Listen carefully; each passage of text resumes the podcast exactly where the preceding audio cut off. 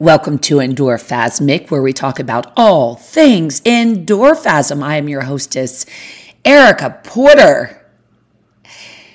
I want to discuss with you amazing people out there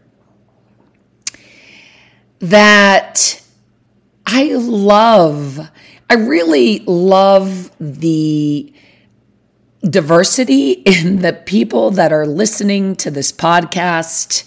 Um, you know, we have my son obviously listens to it.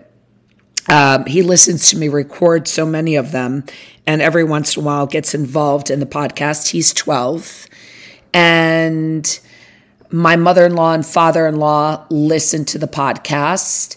My father in law, as many of you, if you watched the YouTube episode, uh, because I dropped the ball and had forgotten my computer, so we recorded it and streamed it on YouTube. But he is 79 years young. So there is really a, and everything in between. So there really is a spread, a spread. Um, I am at a, I can't speak. Um, there really is a spectrum of people that are listening to this podcast. And I'm so happy that it's resonating with so many people. And, you know, I've talked before about people have asked me to define who my audience is. And, you know, I, I, for one, have never liked to be put in a box and be defined in any particular way. I feel that I am far too um, well rounded for that, I want to say. I think that it's a challenge. I mean, I think sometimes things are very clear. People are uh, can be placed in a box because it's it's very clear who their message is directed to, um, and who their audience is. And I feel that this podcast really can resonate with anybody that is feeling anything at any particular time. I my hope is that each and every one of you that is listening when the podcast is over that you somehow just feel a little bit better about yourself, about the day. You feel maybe a little bit inspired, perhaps um, just more vibrant.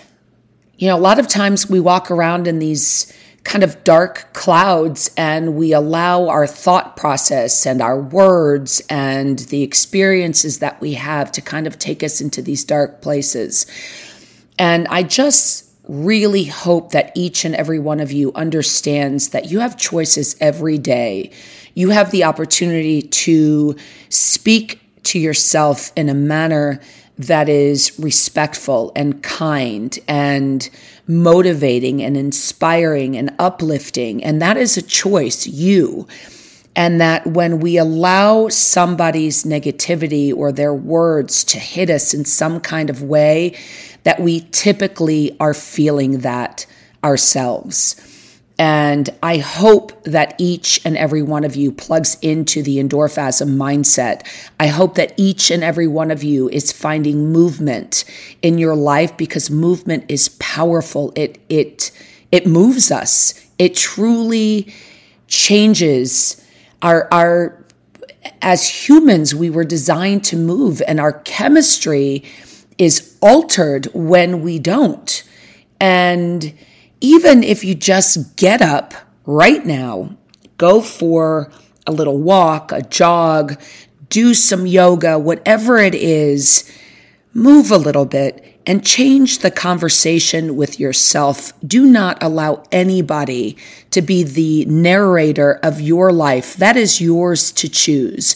And I've had friends that have been hit hard by different controversies in their life and it's a challenge when people want to try to uh, direct your life and they want to be the narrators of your life. And that is only you. Only you decide the book of your life, how it's written, how the story is going to be told. What impact are you making on people? And I believe that movement and the endorphasm mindset is key to making us extraordinary people. So, thank you for listening. And love, health, and happiness, my friends, and always, always much respect.